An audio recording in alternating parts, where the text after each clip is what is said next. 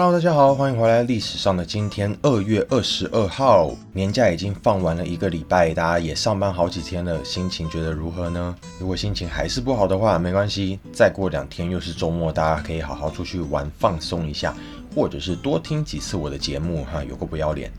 好了，我们赶快来分享一下今天的历史上曾经发生过什么有趣的故事呢？一七九九年二月二十二号，中国清朝的大臣和珅因为贪污被嘉庆皇帝抄家之后赐死于大牢之中。这号人物如果有在看那种历史剧的朋友，应该或多或少都有听过。他最有名的除了是乾隆时期的重臣之外，还有他的贪污史。据说他当官的时期，一共贪污了将近十一亿两的白银，相当于清朝至少十五年的税收。总资产呢，更是堪称十八世纪的世界首富，所以你就知道和珅不只是贪，而是宇宙贪。那我们稍微介绍一下这号人物哦，毕竟他能够在乾隆手下爬到高位，可能还是有一些值得学习的地方吗？据说他小的时候家里面非常的穷，但是他很努力用功念书，而且看他的画像，外表上面以古代人来说，我觉得算是偏好看的。后来他成为御前侍卫，我看资料说他一开始是负责打灯，他是打一种叫做气死风灯的这种灯。那这个名字也很有趣哦，因为这种灯啊很不容易被吹灭，所以风就很生气，才会叫做气死风灯。后来呢，因为他非常懂得抓住机会表现，也很懂得体察圣意，渐渐得到乾隆的信任，就让他做官。史书上面有记载，高宗也就是乾隆啦。若有咳唾，和珅以逆气进之。也就是说，当乾隆想要吐痰、吐口水的时候，和珅就赶快拿着他的夜壶让他吐。哎，可是这样我会很生气耶，因为夜壶不是拿来尿尿的吗？应该会有很重的尿骚味吧？你还把它凑到我的脸前面。不过我会想到说，我记得小的时候有住在山上的亲戚，因为晚上去厕所比较不方便，所以房间里面都会放一个痰盂。还是说夜壶跟痰盂的功用其实是一样的呢？不重要。这个和珅他应该也可以算是非常会拍马屁。据说他刚开始做官的时候是非常非常清廉的哦，而且很能干。他在管理国库的时候。本来国库是非常非常穷，但是和珅在短短几年当中就把空虚的国库变得饱满起来，有大把大把的银子让国家去办事，让乾隆皇帝去花。所以说和珅虽然贪污，但他确实非常善于理财，能力也真的是很强。当然也就很自然的可以平步青云，甚至乾隆还把自己的女儿下嫁给和珅的儿子，让和珅也变成皇亲国戚，对他拍马屁的人也越来越多喽。我们这个节目讲过很多次换了位置换了脑袋的故事，和珅当然也是大权在握之后，他的私心就越来越重，开始各种排除异己、贪污敛财，然后也做了非常多的生意，比如说他有开当铺。开银行，还经营各种买卖，逐渐累积富可敌国的财富。有野史当中记载，曾经有一位皇子，他向乾隆借了一颗夜明珠来把玩，大概是一个小鸟蛋的大小，结果不小心打破了。那这个皇子就很紧张啊，他怕乾隆老爸会生气，就赶快向和珅求救。没想到和珅转头就搬出一颗像鸵鸟蛋一样巨大的夜明珠送他，说：“你就拿这一颗去还给你老爸吧。”可见啊，他是有多么有钱。他生意做这么大，而且又这么有钱，乾隆不可能不知道他贪污。但是为什么乾隆不处理他呢？有几个说法。那这当中说不定就会有一些我们可以学习的地方。首先，当然是因为和珅他虽然贪污，可是能力真的非常非常好。再来就是前面提到，他很会摸清楚乾隆的情绪，能够把老板安抚得很好。而且当时和珅是罕见的满人重臣，看在同族的份上，当然也会对他另眼相看。甚至还有一个说法，我觉得很妙，说啊，乾隆是故意把和珅留给他儿子嘉庆来解决，因为这样他儿子才能马上获得一大笔财富。有一个说法叫做和珅跌倒，嘉庆吃饱。不过其实乾隆在临终前有交代嘉庆不要动和珅，所以这个说法大家就当做参考就好喽。在乾隆驾崩之后十几天，嘉庆也就出手解决了这个和珅喽。如果大家有机会去中国北京玩的话，可以去恭王府看看。这里原本就是和珅的家，非常非常的豪华，而且里面还有一个刻着“福”字的一个字碑石碑，号称是天下第一福。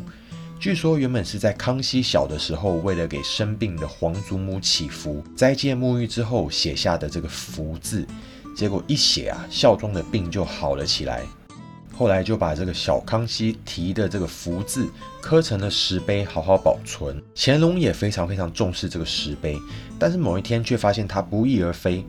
后来嘉庆派去抄和珅家的人在和珅家当中发现了这个石碑，嘉庆本来觉得很生气，想要把这个天下第一福给拿回去，却发现和珅已经把这个福字碑和大清的龙脉给连在一起。如果说强行把石碑拿走，就会等于是断了大清的龙脉，所以嘉庆呢也没办法，于是他就下令把这个福字碑的周边都封起来，不准别人靠近，也不准别人看到，怕说别人会把这个福气给分走。哦，真是很小气呢。一九九七年二月二十二号，苏格兰爱丁堡大学旗下的罗斯林研究所正式公布第一只成功复制的哺乳动物，就是大名鼎鼎的桃利羊喽。但这其实不是人类第一次成功复制动物，在一九五二年的时候就有成功复制过青蛙呱呱。但是更复杂的哺乳类桃利羊妹妹就真的是天字第一号喽。桃利羊的复制是靠三只母羊帮忙，一只提供它的 DNA。再一只提供卵子，还有一只是代理孕母。这样，首先呢，从羊妈妈一号的身上取出乳腺的细胞，让这个细胞处在一个缺乏营养的状态。一个星期之后就会停止细胞分裂，进入静止。再将羊妈妈二号。没有受精过的卵细胞的细胞核移除，把刚刚那个静止的乳腺细胞的细胞核植入这个卵细胞当中，给它电流刺激进行细胞融合，组成一个含有新的遗传物质的卵细胞。这个卵细胞就在试管当中一直分裂分裂，到最后变成胚胎。生长到一定的程度之后，把它植入羊妈妈三号的子宫内，让它怀孕。最后也成功的生下桃莉。其实有非常多的胚胎在发育的过程当中就已经流产了。桃莉是当时唯一成功的哦。那桃莉的生日其实是一九九六年七月五号就出生了，但是这个结果啊，一直到隔年一九九七的二月二十二才对外正式公布。本来想说最初的复制羊可能会没有办法存活太久，但其实陶丽它活了六年多，虽然是一般正常绵羊的一半呢，但是也让当时的科学家非常惊讶，因为大家原本普遍都认为说复制体的染色体一定会有微小的缺陷，导致个体死亡，但没想到陶丽活得超乎预期，甚至还跟公羊交配生下了六个小孩。最后来分享一下，为什么陶丽羊要叫做陶丽呢？实在是有点。不尊重人吼，刚刚不是说过陶丽的细胞是取自乳腺吗？所以他们就用当时美国一个以胸部很大著称的乡村歌手陶丽巴顿的名字来为这只羊命名。陶丽巴顿他目前还在世哦，已经快八十岁了。去年还有发表新作品。对台湾的朋友来说，最有名的应该是他惠尼休斯顿那首 I Will Always Love You。桃莉巴顿就是这首歌的原唱以及词曲作者。二零零六年二月二十二号，发生了一起英国史上金额最大的英格兰银行金库大劫案。二零零六年二月二十一号的晚上，英格兰肯特郡的英格兰银行金库一个经理下班之后，开着他的车要回家，没想到突然被一台警车一路逼车，让他停到路边。停下来之后，他马上就被这台假警车上面的歹徒给绑架，同时在他家里等他回家的老婆小孩也被绑架了。歹徒利用他的家人威胁他帮忙开金库，让他们抢劫。于是到了凌晨，金库经理还有家人就被歹徒押到这个金库啊。那么晚了，金库还是有十几个工作人员，但是都是被歹徒给打趴。歹徒用他的 BB 卡打开金库大门，把现金都搬进车子里面带走，总计抢走了大约四千万英镑，相当于台币十五亿。据说金库里面其实有将近两亿英镑的现金，可是因为太多现钞，车子载不下，所以只好只拿了快四千万。抢劫完了之后，金库经理跟家人还有工作人员都被锁在金库里面。不幸中的万幸是没有人受害。之后大部分的嫌犯其实都有被逮捕。最好笑的是，其中一个白痴被捕是因为他带着一叠钞票去开户，还是用原本被抢的那个地方的捆钞袋，所以别的银行行员一看就起疑心了。只能说要做坏事的话，还是要记得带脑出门哦。二零二一年二月二十二号，法国电子音乐团体 Deaf Punk，中文翻译是傻瓜朋克。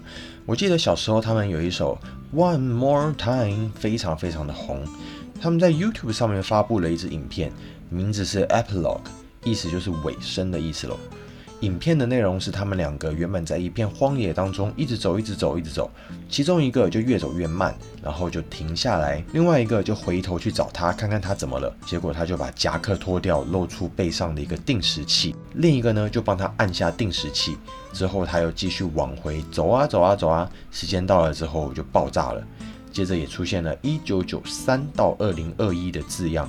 等于宣告团体正式解散，但是并没有透露更多的资讯或是乐团解散的真正原因。最后想要分享的不是今天的事情，但是是我前一阵子读到的，应该算是冷知识吗？大家知道最早的链锯是为什么发明的吗？其实是为了医生动手术哦。早期的妇产科在遇到孕妇难产的时候，如果要进行剖腹产，会担心说当时的技术还不够成熟，可能会对孕妇造成很大的风险。于是十八世纪后期有两位英格兰的外科医师，约翰·艾特肯还有詹姆斯 ·Jeffrey，设计出了一种小型的手摇式电锯。可以让医生把耻骨联合切开，让整个产道的空间可以更大，小 baby 可以顺利的产出。听起来还是非常可怕哎。后来呢，这个设备啊，这个器材才被引进了伐木业之类的地方，也发展出电锯。再附送一个小知识，讲到剖腹产，大家知道剖腹产的英文是什么吗？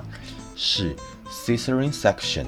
医生可能会简称 C-section，流传的说法是这个 cesarean 的意思就是凯撒的嘛，因为凯撒大帝出生的时候就是用剖腹产。还有一个说法是源自于罗马的一个法律，应该是叫做 the Caesarea。这个法律是说，如果母亲在生产的过程中不幸过世了，需要在母亲下葬之前先切开子宫，确定她的胎儿已经死亡。最后一种说法是，这个字是源自于拉丁文当中的“切开”。那至于为什么会变成跟凯撒有关，只是一个谣传了。总之，不管是哪一种说法。剖腹产的英文就是还蛮特别的，它的日文汉字更特别哦，叫做“帝王切开术”，就跟大家分享一下喽。那今天的节目就到这边，如果大家喜欢我的节目内容，请给我五星好评，也可以分享给你的朋友。如果有什么问题想要跟我说的话，都欢迎留言告诉我。那我们就下个礼拜再见喽，拜拜。